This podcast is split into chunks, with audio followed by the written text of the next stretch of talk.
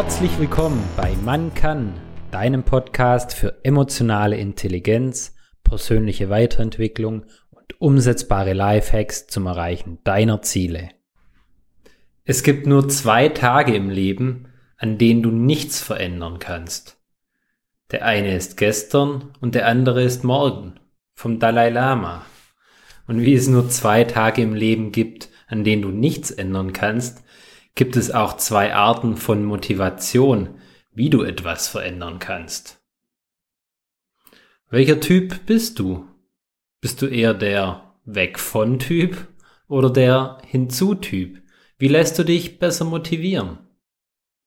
Das erste, der Weg von Typ, der versucht Probleme zu vermeiden, sich von etwas wegzubewegen oder etwas von sich wegzubewegen. Denk mal drüber nach. Warum gehen wir meistens zum Arzt? Warum suchen wir uns irgendwo Hilfe? Meistens ist es doch so, dass wir irgendwelche Beschwerden oder Probleme loswerden wollen. Was denkst du, warum die meisten sich den Neujahresvorsatz wählen, wieder mehr Sport zu machen? Ich denke, ein großer Teil deswegen, weil sie einfach ungeliebte Pfunde wieder loswerden wollen. Also weg, weg von diesem Gewicht. Für die, die wissenschaftlich begeistert sind, das Ganze, die Vermeidungsmotivation spielt sich in der rechten Hälfte unseres Gehirns beziehungsweise im rechten Frontallappen ab und das Hormon Acetylcholin bewirkt die Motivation. Und wie können wir uns das jetzt zunutze machen? Ja, beispielsweise, wenn wir motivierter sein wollen und irgendwas machen wollen, können wir uns dabei die Frage stellen, was passiert, wenn ich es nicht mache? Beispielsweise, wenn man eben Funde loswerden will, könnte man sich ein Bild von sich selber, von seinem aktuellen Körper an den Kühlschrank hängen. Die andere Art, das hinzu, also sich auf ein Ziel annähern, auf etwas zu bewegen, kann man sich doch auch gut vorstellen, warum spielen wir denn gerne Lotto oder irgendwelche Glücksspiele? Ich glaube, da ist unser Fokus voll aufs Gewinnen. Wir sehen schon die Dollar- oder die Euro-Noten vor uns. Oder auch wenn wir von irgendwas träumen wie ein Porsche. Das ist ja eher eine Hinzu-Motivation. Ich sehe mich dann, wenn ich an sowas denken würde, in einem geilen Porsche rumfahren. Und so glaube ich eben auch mit den Neujahrsvorsätzen. Was Sport angeht, gibt es auch einen beträchtlicher Teil, der denkt da an einen Traumkörper, an einen Sixpack. Also da ist wirklich die Hinzumotivation eher gegeben. Und was passiert da dabei in unserem Gehirn? Da wird bei der Hinzumotivation wird Dopamin aktiviert und das Ganze spielt sich auf der linken Seite im Frontallappen ab.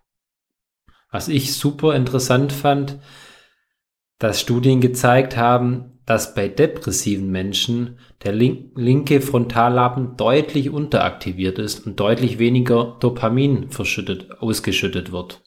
Wie können wir uns auch das zunutze machen?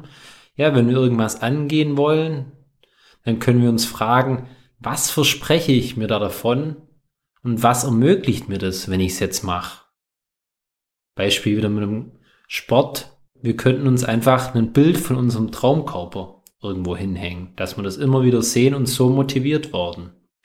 Was ich auch noch spannend fand, dass Studien gezeigt haben, dass ein Großteil der Menschen deutlich besser durch die Weg von Motivation zu motivieren ist. Wie ist es bei dir?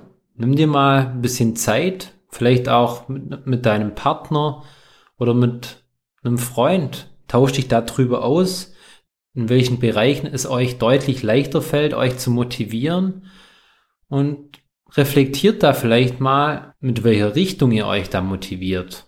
Ist es eher das Weg von oder ist es eher hinzu?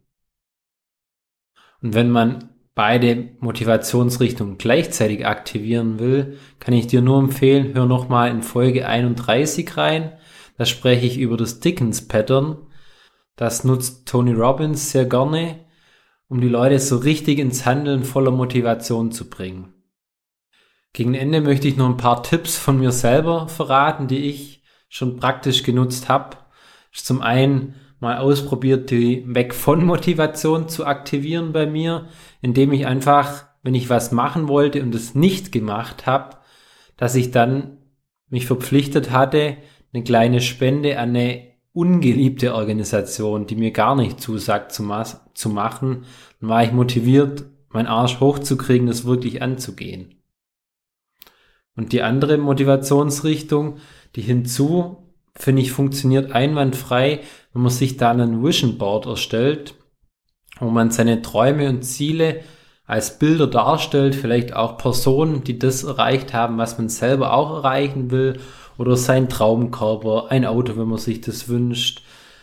Und solche Dinge da darstellt, sodass man das immer wieder sieht und dadurch motiviert wird. Hängt zum Beispiel bei uns in unserem Schlafzimmer. Dann, was ich beim Joggen für mich anwende, ist, dass ich ein Laufkästchen erstellt habe, in das ich immer 50 Cent pro Kilometer, den ich laufe, reinwurf. Und von dem ich mir dann schöne Dinge gönnen kann, Laufutensilien oder sonstiges. Und wenn du deine Motivation gefunden hast, möchtest du die natürlich auch aufrechterhalten, also belohn dich auch immer wieder selber, wie auch in der vorherigen Folge gesagt. Und ganz, ganz wichtig, was mir echt am Herzen liegt, Auszeiten sind erlaubt und wirklich auch erwünscht, auch für dich und mich, wie beim Sport. Die Erholungstage sind genauso wichtig wie die Trainingstage. Also gönn sie dir auch. Teil die Folge auch gern mit deinen Freunden und Bekannten und findet gemeinsam heraus, durch welche Motivationsrichtung ihr euch leichter motivieren lasst. Ich danke dir, bis zum nächsten Mal, dein Marcel. Tritt unserer Telegram-Gruppe bei und werde Teil der Macher-Community. Den Link zur Gruppe findest du unten in den Show Notes.